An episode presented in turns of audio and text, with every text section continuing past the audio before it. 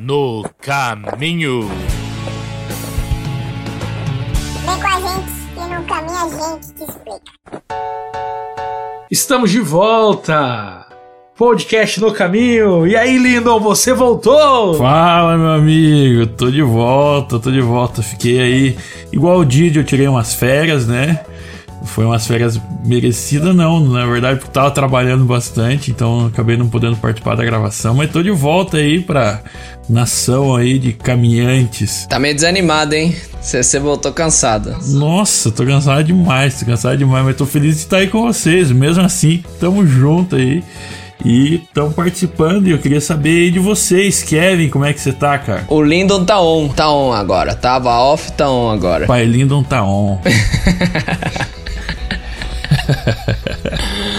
Tô bem, graças a Deus, com calor. Calor poderoso aqui. Tá um calor de 30 e poucos graus. Mas eu prefiro calor do que frio, né? E tô feliz. O pessoal tá rindo aí, não sei porquê. Mas é isso aí, tô feliz. Vamos em frente, tema hoje é bom. E aí, Didio? Como que você tá? Para de rir aí, meu. Estamos fazendo a introdução aqui. Didio! Manda bala, Didio! Seus comentários sobre tempo, Kevin, são os melhores. Ele sempre tem que falar do tempo, né, cara? É que não sei o que comentar, não tem outro assunto, aí eu comento sobre o tempo. o Kevin parece aquelas velhas. Parece aquelas velhas é. que tem que falar assim, e aí, como é que tá? Como é que tá o clima aí? Pra puxar assunto, eu tenho que falar do clima, do tempo. Será que chove, né?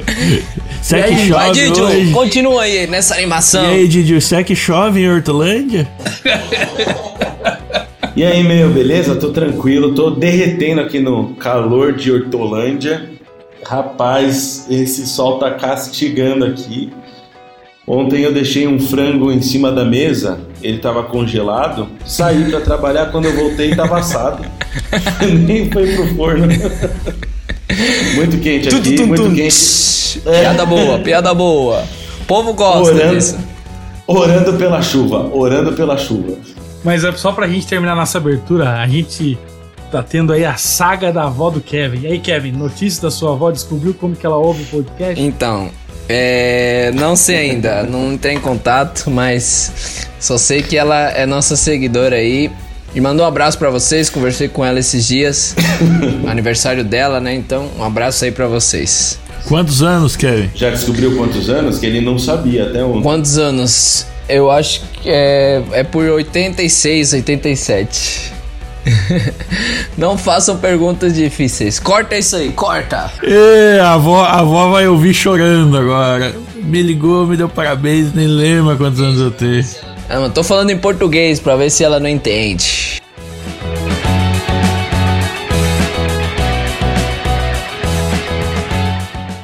Bom, pessoal, nós estamos aí na nossa série sobre o Sermão do Monte.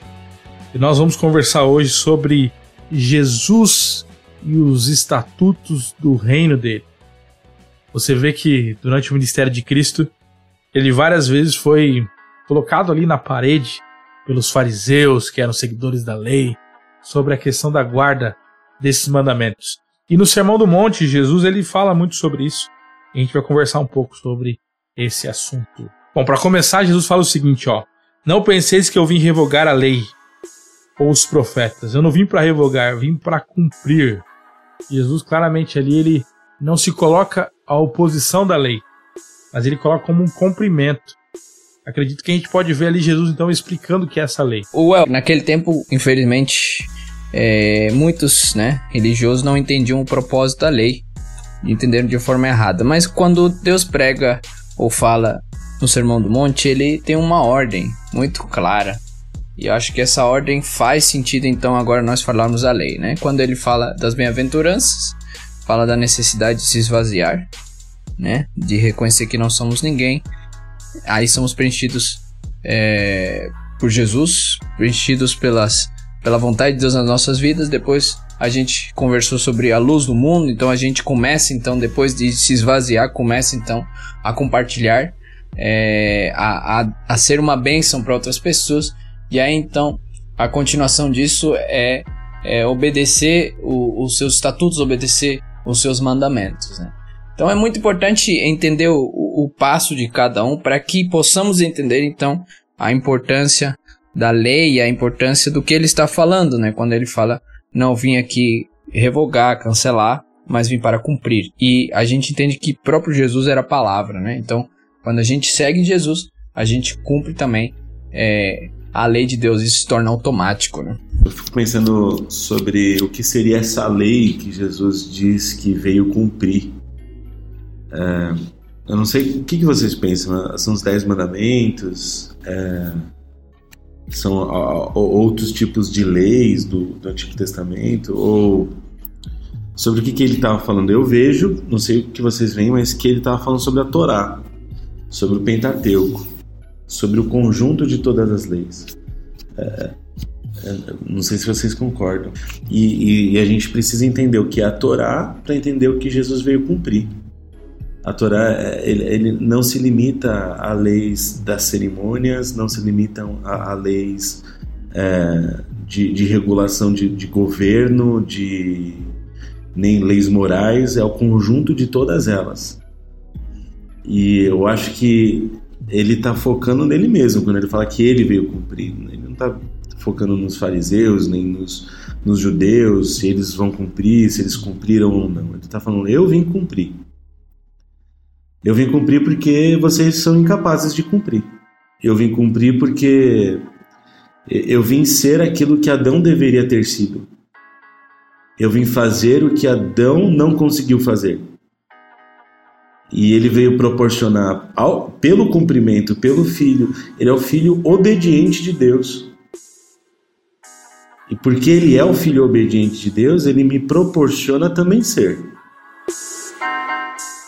É, eu acho que sem ele e sem esse entendimento de que ele é o obediente, ele conseguiu é, fazer o que Adão não, não, não tinha conseguido fazer. É, sem esse entendimento, a própria cruz perde o seu valor. Né? E, e, todo, e toda a história da redenção também. Então, esse é o fundamento de todo o trabalho de Jesus. Com relação a cumprir as leis os profetas, Jesus ele vem cumprir e eu vejo que Jesus cumpre e o reino de Cristo, né, o reino de Deus, ele vem cumprir também o que a lei e os profetas estabelecem, porque toda a lei e os profetas eles apontam para Jesus, no que Jesus veio fazer, como o Didi colocou ali também, né, não somente na questão cerimonial, mas também se você pegar a literatura sapiencial também, a questão ali do por exemplo, os provérbios, né, que estabelecem uma maneira de viver, um ditame de como seria uma vida correta, sábia, Jesus ele vem cumprir isso também. Então ele vem cumprir a lei, os profetas, ele vem cumprir no, num geral todas as coisas. Então assim, o evangelho de Jesus, ele não vem para substituir o Antigo Testamento, como é colocado por muitos. Na verdade, o evangelho ele vem antes para cumprir né? E à medida que você vai vendo a vida, o ministério de Jesus, juntamente é, olhando para a interpretação que a gente tem ali do, das coisas do Antigo Testamento, você vê que Jesus, ele na verdade veio trazer significado ao Antigo Testamento. A vida de Jesus veio trazer significado. E é legal parar a pensar nisso porque aparentemente os fariseus, os escribas, esse povo, ele, eles cumpriam a lei. Eles até criavam leis para poder cumprir as, as próprias leis, né? Só que não existia significado nisso. Uma coisa é você cumprir, outra coisa é você trazer sentido. E Jesus ele cumpre e ele, ao cumprir, ele também é o sentido daquela lei. Ele traz sentido para aquela interpretação, ele traz sentido para aquele viver, para aquele proceder, como os profetas também apresentam. Então Jesus vai muito mais além só do que cumprir, ele traz sentido e torna algo palpável para a gente, tanto através do cumprimento dele cerimonialmente, como a gente coloca, mas torna algo palpável com um padrão de vida que o Antigo Testamento estabelece através de salmos, provérbios e tantos outros momentos onde os profetas falam para o povo como o povo deve viver e Jesus viveu tal qual isso. Eu gosto muito do que você falou, Lindon, porque a gente, em alguns momentos, a gente é, tenta colocar uma interpretação bíblica que é nossa, né? E não é a, própria Bíblia que quer dizer, né? A própria palavra. E foi, esse foi o objetivo de Jesus quando ele veio aqui, né? Trazer uma visão ampla sobre isso, não eliminar o que existia não acabar com o que existia, mas trazer um, uma, é, uma visão ampla de como, através das nossas falhas, nós podemos ser é, fiéis a Deus, cumprindo, cumprindo a sua lei. Né? Então, isso eu acho que é importante destacar, que ele vem então para é, trazer sentido. Gostei disso aí, só queria repetir: trazer sentido ao que já existia no passado, porque infelizmente não fazia muito sentido para muitas pessoas aí, né? Esse texto deixa muito claro, no versículo 17, né? Deixa muito claro isso aí, que ele não veio para acabar, senão para trazer sentido com o que já tinha na Torá. E quando a gente vê lei e profetas é referente à Torá, aos cinco primeiros livros da Bíblia, né? Relacionado com o que o Kevin falou, no versículo 18, em seguida fala assim: Porque em verdade lhes digo que até que o céu e a terra passem, nem um i ou um tio jamais passará da lei, até que tudo se cumpra. Então Jesus, ele não só ele cumpre, ele, ele traz sentido, mas ele também traz autoridade para todos os tempos. Muitos colocam como se a lei, os profetas, ficassem no passado. Jesus ele não veio para deixar no passado, mas ele veio mostrar assim, olha, em mim essas coisas encontraram sentido, em mim é possível ver que é possível cumprir e eu quero que isso permaneça com um princípio eterno, entende? Que isso sempre se cumpra, isso jamais vai passar, porque estas coisas são o princípio do reino.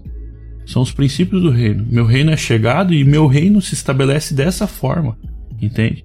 Então isso é bonito de ver. Eu acho interessante a ênfase que Jesus dá com relação à justiça. Ele fala no começo, né?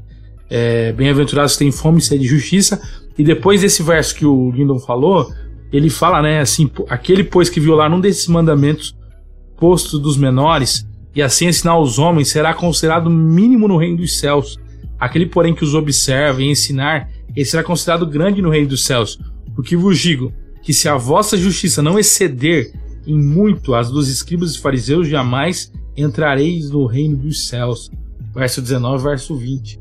Ao mesmo tempo que a gente pode falar de que Jesus ali ele está indo contra essa religião de só de aparência é, dos fariseus, ele também é, coloca a justiça em um patamar bem elevado também, né? Ele não está minimizando a lei, pelo contrário, ele está ele tá ampliando, tanto que nós vamos ver aqui na próxima próximas é, pontos que Jesus coloca sobre o homicídio e outros pontos, né? Que ele vai além do que está simplesmente apontando para o exterior, vai para o interior também. Então ele ele acaba é mais ou menos assim, né?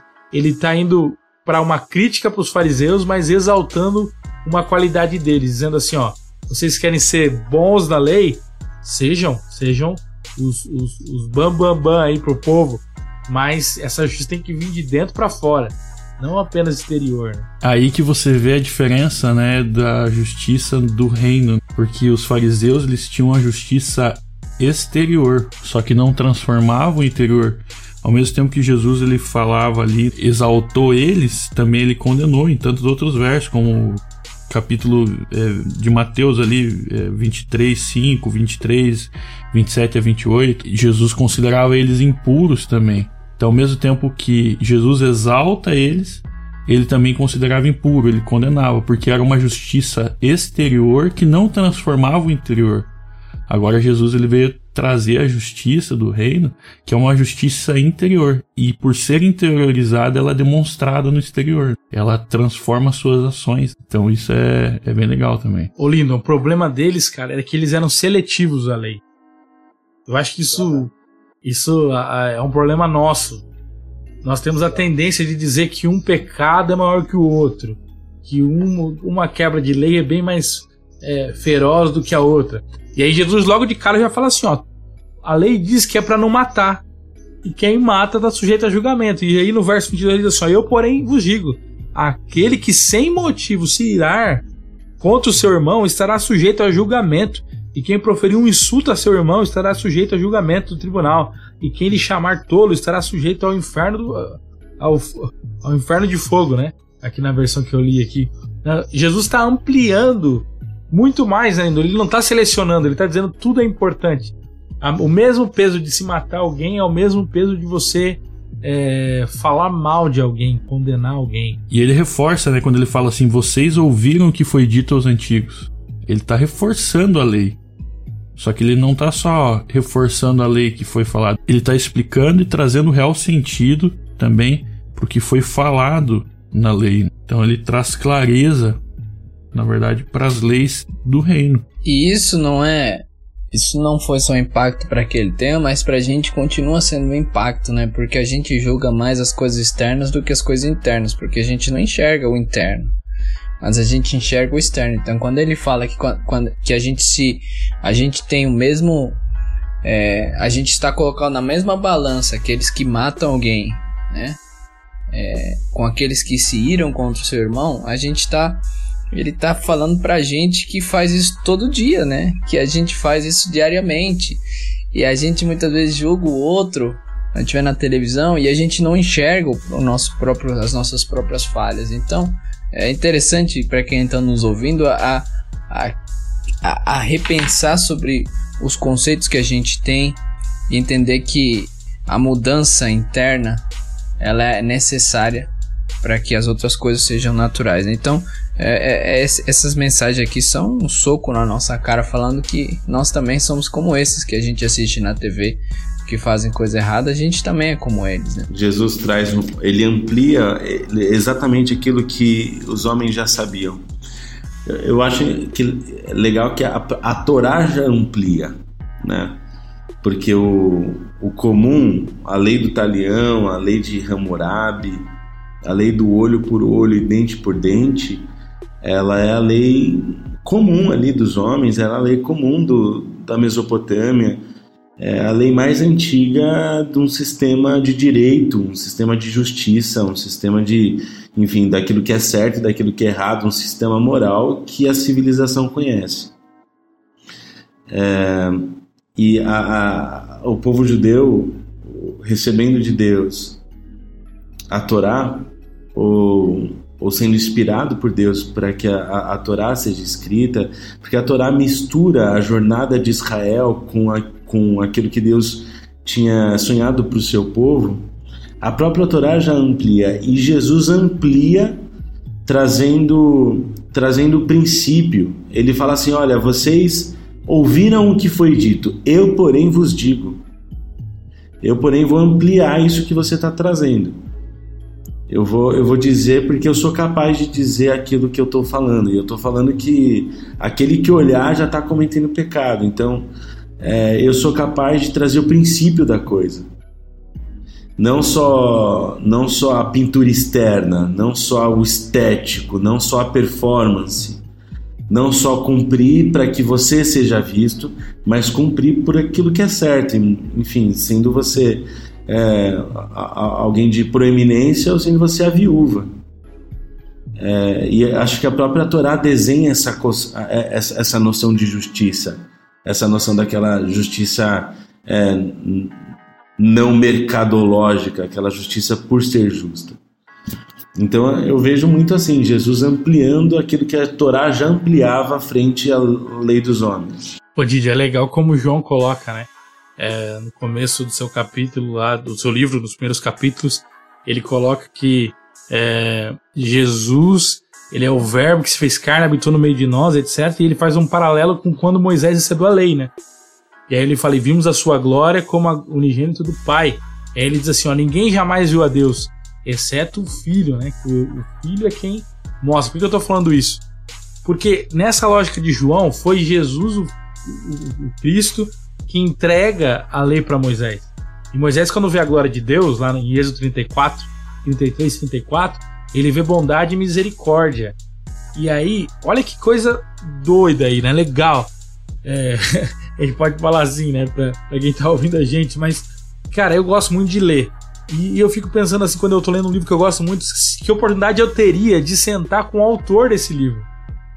De ter uma conversa, falar assim, ó, você escreveu isso tal, o que, que você tem mais para falar sobre isso, etc.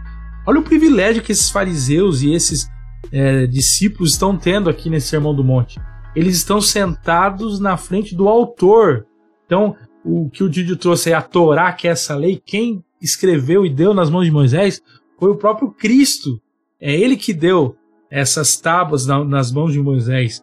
E ali, agora, Jesus está explicando que eles não viram. E aí eu gostei do exemplo que o Kevin deu de um soco, né? Na nossa cara, etc. Ali as palavras de Jesus. Mas eu fico pensando também nos fariseus, né? Porque é, para você, é, numa luta, quando um, oponente dá um soco no outro, é quando o cara tá desarmado, né?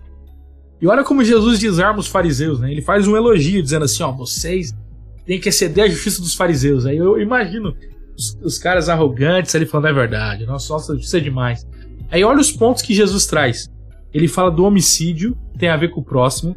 Ele fala com a lei de reconciliação, que tem a ver com o próximo. Ele fala a lei da oferta. Antes de você entregar a oferta, tem que, tem que se conciliar com seu irmão.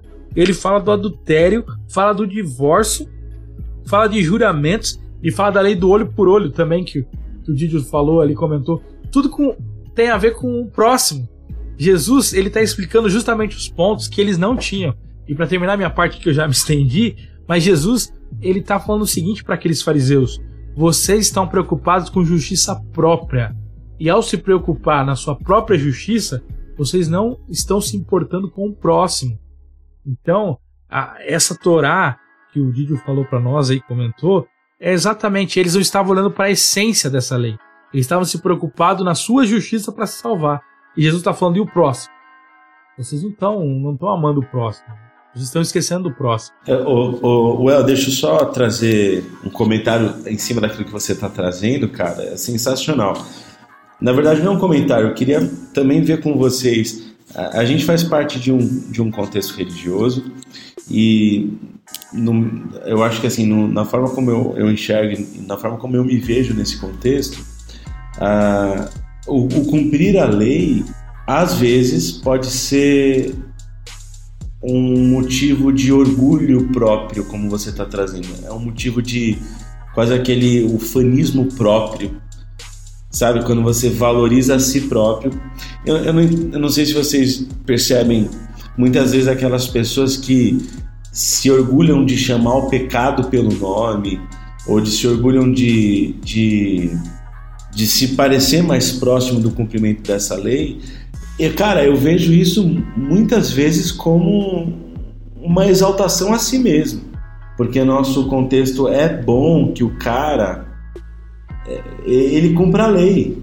E assim, eu acho que ele ganha moral quando ele cumpre a lei. Eu acho que o que você trouxe é exatamente isso. Jesus está indo no sentido contrário. A lei, ela tem a bênção, ela tem é, o cumprimento da lei, a bênção, o, o intuito, o princípio da lei tem que desembocar, tem que desaguar no próximo, no outro.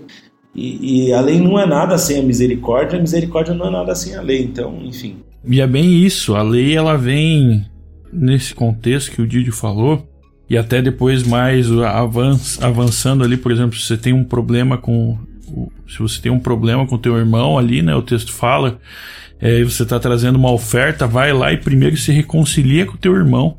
Quer dizer, mais do que você cumprir a lei, você oferecer, digamos, a oferta, mais importante você ir na raiz do problema. Não só pedir desculpa, digamos, para Deus, mas pedir desculpa também pro teu irmão.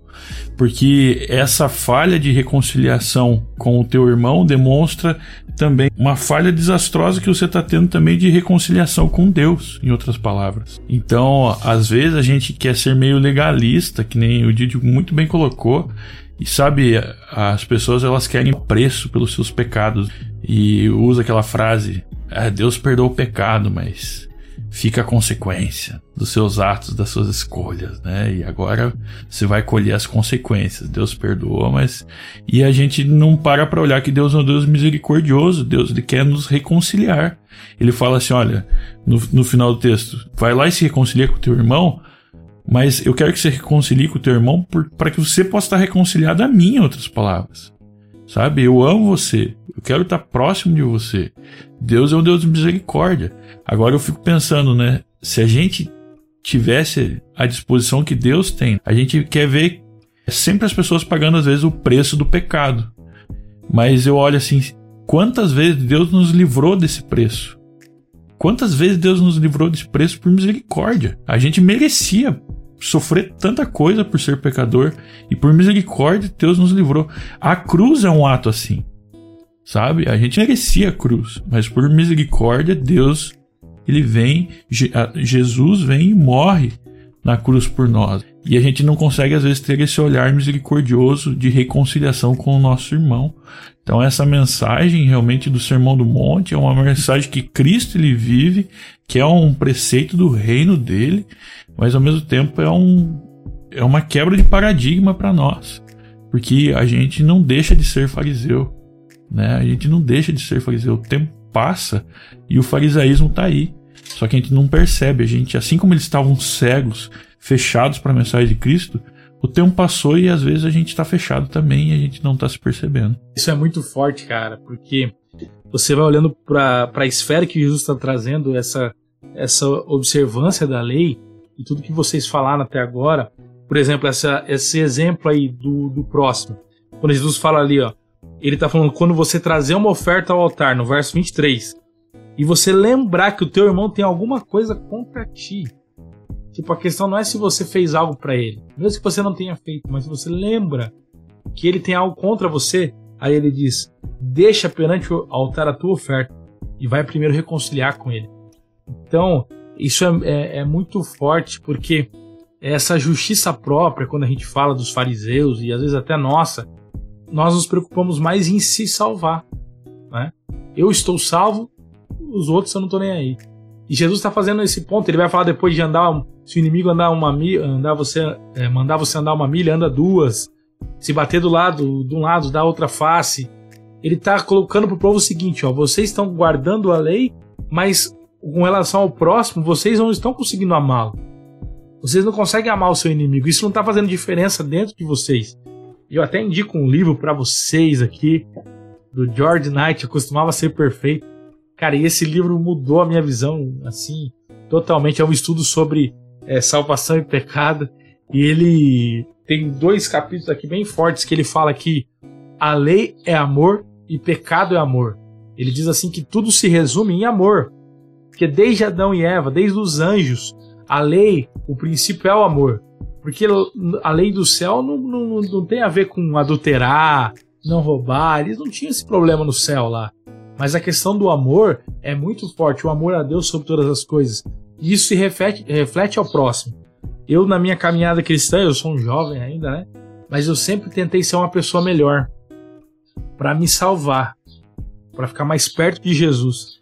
E não sei se eu tô ficando muito velho, tô amadurecendo, mas tô entendendo na minha caminhada cristã que se a minha pessoa melhor não tá fazendo diferença para quem tá ao meu redor, não tá valendo de nada, eu não tô, não tô observando a lei. Se eu não tô amando mais, se eu não tô melhorando como pessoa. Isso é muito forte e muitas vezes mexe comigo, porque essa religião de aparência é muito fácil. Mas a religião de você amar o seu inimigo, é, ela é uma religião que, que vai além do seu poder. É, esse poder é, de Deus vem quando você reconhece que é fraco, é o pobre de espírito do começo desse, dessa nossa série. Só não ficou claro quando você falou que o pecado é amor. Como assim o pecado é amor? Se resume ao amor, né? É, é que você tem que ler o livro Eu Costumava Ser Perfeito, de George Knight. E esse autor, ele diz, ele diz Não, o seguinte... ficou estranho você falar pecado é amor. Explica aí. É que assim, ó, o pecado, ele diz que não se resume a você comer queijo, a você fazer isso, ou fazer aquilo, em ações só externas. Ele diz que antes mesmo de você cometer essas ações, você já teve uma escolha com relação ao amor. É por amor próprio. Por exemplo, ó, Adão e Eva. Vamos pegar o exemplo de Eva. Eva pecou quando? Quando ela comeu o fruto ou antes de comer o fruto? O que, que vocês acham? Vamos fazer essa discussão. Antes, né? Quando ela colocou a sua vontade acima da vontade de Deus. Então, então isso quer dizer que pecado não é ato. Não, é a consequência, né? A consequência? Mas a consequência foi ela comer o fruto. A consequência de uma decisão interna. Exatamente. É a externalização. É uma. É exatamente. Externização de uma coisa interna. Antes de externar. Antes de ser externo, ele é interno.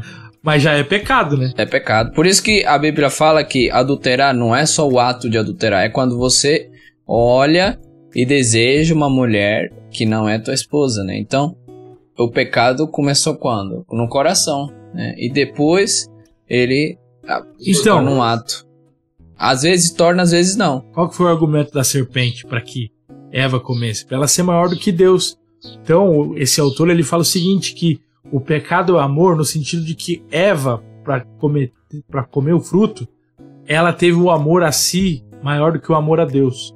Porque ela preferiu ser maior Exato. do que Deus do que seguir a palavra de Deus. Então por que, que o pecado é amor? Quando eu, eu amo a mim mesmo mais do que a Deus. Entende?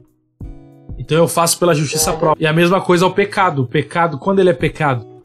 O pecado é amor também, se define ao amor. Mas que amor? Amor próprio. Amor próprio também. Entendi. Isso, nesse sentido que eu quis dizer. Ah, entendi. Bem explicado. Ficou bem claro. Eu vou só, vou só trazer aqui três versinhos é, da Torá que resumem o que vocês estão falando. Êxodo 21. Se comprares um servo, servo hebreu, seis anos servirás. Mas ao sétimo ano sairá livre, de graça. Êxodo 21, 2. Levítico 25. Fala aos filhos de Israel e diz-lhes: Quando tiverdes entrado na terra que eu vos dou, então a terra descansará um sábado ao Senhor. Seis anos semearás a tua terra, seis anos podará a tua vinha e colherás os teus frutos. Porém, no sétimo ano haverá sábado de descanso para a terra, um sábado ao Senhor. Não semearás o teu campo, nem podarás a tua vinha. E Deuteronômio 15 fala assim: Este, pois, é o modo da remissão. Todo credor remitirá o que emprestou ao seu próximo.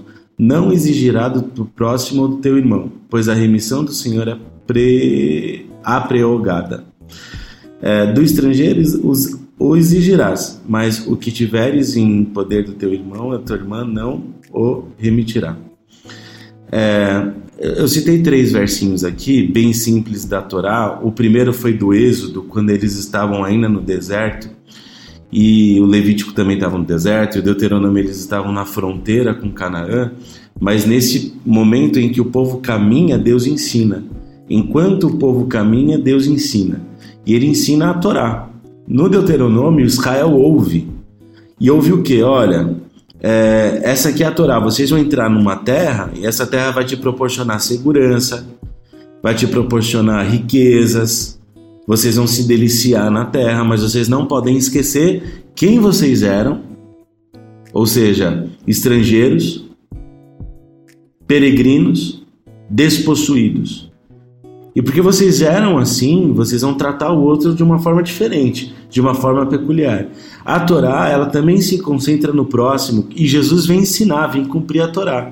Veja, vai falar para um fazendeiro agora de terras, que ele vai ser possuidor da terra, que ele tira o seu sustento da terra, vai falar para ele que um ano ele vai ter que parar, que a terra tem que descansar.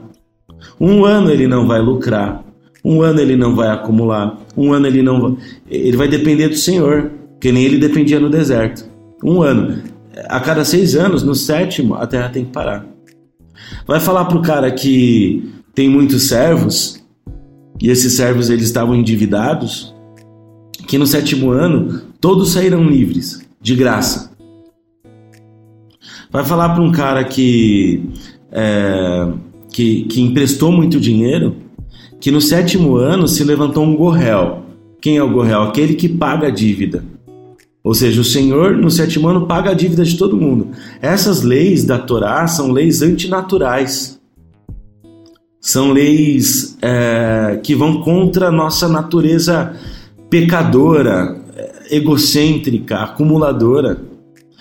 E para eu cumprir essa lei, eu preciso ser corajoso. Eu não vou ler, mas lá em Josué, é, no comecinho do, do livro, Deus fala assim para Josué: Olha, vocês têm, você tem que ser forte e corajoso, não para derrubar os seus inimigos, mas para cumprir a lei que eu te dou. Porque essa lei, cara, ela vai, ela destrói o que eu tenho de mais sagrado, que é o meu ego. Eu tenho que, tipo, olhar para quem está do meu lado, eu tenho que perdoar a dívida, eu tenho que libertar meu servo. A cada 50 anos eu tenho que devolver a terra ao seu proprietário original. É, isso não era fácil para o povo que vivia em Canaã e não é fácil para a gente hoje. O que Jesus faz? Cumprir toda essa lei. E por causa dele eu tenho a oportunidade de cumprir também. De, sei lá, de, de seguir os passos dele, de, de, de me inspirar nele. Quando eu olho para o cara, para o meu próximo, eu entendo que a lei serve. A bênção da lei tem que desaguar no próximo. A bênção só é bênção quando ela, ela tem o próximo como, como alvo e como origem também. Para concluir essa parte do Sermão do Monte, Jesus ele traz a questão da lei do amor, que é isso que a gente está conversando aqui, né? Até lendo do que o Didio falou, Ellen White ela tem uma frase no, no, no grande conflito, que ela diz o seguinte: o amor é o grande princípio que atua nos seres não caídos. Ou seja, essa lei de Deus ela é eterna, sempre existiu. A questão da lei do amor é, é, é um princípio básico, né? E Jesus ele não traz nada novo, ele apenas ele cita as passagens do Antigo Testamento. E ele termina esse ponto dizendo sobre isso, ele fala o seguinte: Ouviste que foi dito: Amarás o teu próximo e odiarás o teu inimigo. Eu, porém, vos digo: amais os vossos inimigos, orai pelos que vos perseguem, para que vos tornem filhos do vosso Pai Celeste. Porque ele faz nascer o sol sobre os maus e bons, e vir sobre os justos e injustos. Porque se amardes os que vos amam, que recompensa tendes? Não fazem os publicanos também o mesmo? E se saudardes somente os vossos irmãos, que fazeis demais? Não fazem gentios também o mesmo? Portanto, sede vós perfeitos, como perfeito é o vosso Pai. O que é perfeição para Cristo? Interessante que aos olhos dos fariseus era você olhar para a lei como alvo a ser, um alvo a ser alcançado e depois que você alcançava tudo, falava, sou perfeito. Eu não mato, eu não roubo, eu não adultero, etc. Aí Jesus amplia a lei e é praticamente é, você começa a entender que é impossível você ser perfeito. Mas aí Jesus, quando está falando de ampliar a lei, ele está falando que você ser perfeito nesse reino é quando você ama o seu inimigo, é o princípio do amor. Isso é muito forte. A gente pode até concluir com esse, com esse ponto. O que vocês enxergam nesse, nesse nessa ordem de Jesus aí, né? Sede perfeitos como é perfeito o vosso Pai. Eu acho que ser, ser perfeito como Jesus, como Deus ou como nosso Pai é perfeito, é, eu, é, tem aquele lance de da gente alcançar a, a nossa a, aquilo que a gente pode fazer. O, o, meu perfeito é diferente do perfeito de Deus, mas o, o, o, o quanto eu posso ser perfeito, eu vou tentar ser isso. Acho que é mais ou menos né, nesse lance do desses termômetros. Eu entendo que a perfeição ela está relacionada com o amor, né? Com o que o Wellington estava falando, né? A base das nossas atitudes é o amor, né? E é importante destacar que o problema não está com a lei, né? Porque a própria Bíblia fala que a lei é santa, a lei é perfeita, ela é eterna, ela vale no passado, vale hoje, vai continuar valendo e, e, e no céu também. O problema não é a lei, o problema somos nós, né? Esse é o grande problema. E é aí que a gente tem que entender. Eu só queria eh, concluir, eh, entendendo tudo isso, que o ser humano ele sempre tenta ir pelo caminho mais fácil. E nem sempre o caminho mais fácil é o melhor caminho. Por que eu estou falando isso? Porque é isso que acontecia naquele tempo. Né? O mais fácil era aparentar ser correto, seguindo é, a lei que é perfeita, mas aparentar somente. E esse era o caminho mais fácil. A gente também. É mais fácil a gente aparentar ser correto fora, em um ambiente religioso. É aparentar, é fácil isso aí. A gente consegue. Agora, o difícil é o que a Bíblia fala. O difícil é crucificar o próprio eu. O difícil é colocar as vontades de Deus nas minhas vontades. Isso é difícil. Isso não é fácil. É difícil. Por isso que a Bíblia fala: é, a gente tem que crucificar, é, é, carregar a nossa cruz, né? Assim como Jesus fez. A Bíblia repete, a gente comentou que para construir você tem primeiro que destruir. A Bíblia fala que para viver você tem que morrer. Então, esse é o processo que Jesus quer ensinar pra gente. É a gente entender primeiro a morte do próprio eu, das nossas vontades, para que aí sim a lei que é santa, a lei que é perfeita, faça sentido na nossa vida. Se a gente pular esse processo, infelizmente a gente vai entrar pelo mesmo caminho que esse povo, os fariseus e outros religiosos faziam naquele tempo. Então, lembra disso, né? Lembra de, de que a gente tem que ir pelo caminho mais difícil, que é matar o próprio eu, as nossas próprias vontades. E aí sim a lei então faz sentido na nossa vida. E aí sim, os mandamentos de Deus fazem sentido na nossa vida, né? E sobre esse amor aí que a gente tem que aceitar, né? Eu acredito o seguinte também, vendo o texto bíblico, fala que vocês ouviram o que foi dito. Ame seu próximo e odeie seu inimigo. Eu, porém, vos digo: ame seus inimigos e orem pelos que vos perseguem. Interessante, Deus ele fala pra gente amar os inimigos, mas Deus ele odeia o pecado, se a gente for ver, né? Mas mesmo odiando o pecado, ele derrama bênçãos também sobre os pecadores, inclusive aqueles que nitidamente se colocam como inimigos de Deus. Deus abençoa essas pessoas também. Né? Elas também são fruto das bênçãos dos céus. Poderiam ter muito mais alegrias e bênçãos nessa terra, mas Deus não deixa de abençoá-las. E eu acho interessante que ele fala pra gente ser bênção também para as outras pessoas. Ele fala assim: olha, ame os teus inimigos e ore por eles. Peça a bênção de Deus por eles. Não só para que o coração deles seja transformado, para que entre de acordo com o que você acredita ou o que você acha que é certo. Não.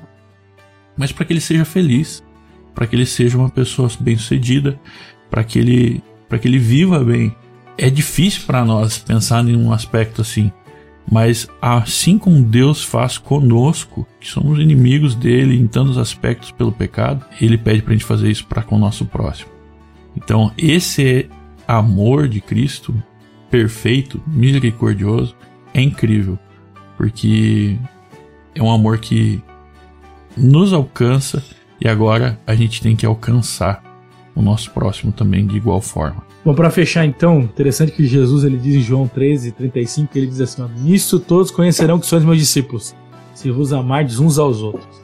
Esse é o resumo da lei que Jesus está falando aí no Sermão do Monte. Se você quer saber um pouco mais, a gente indica para você o livro O Maior Discurso de Cristo, de Ellen White. É um livro aí que a gente gosta muito. O Kevin também tem um como aí dos preferidos, né, Kevin?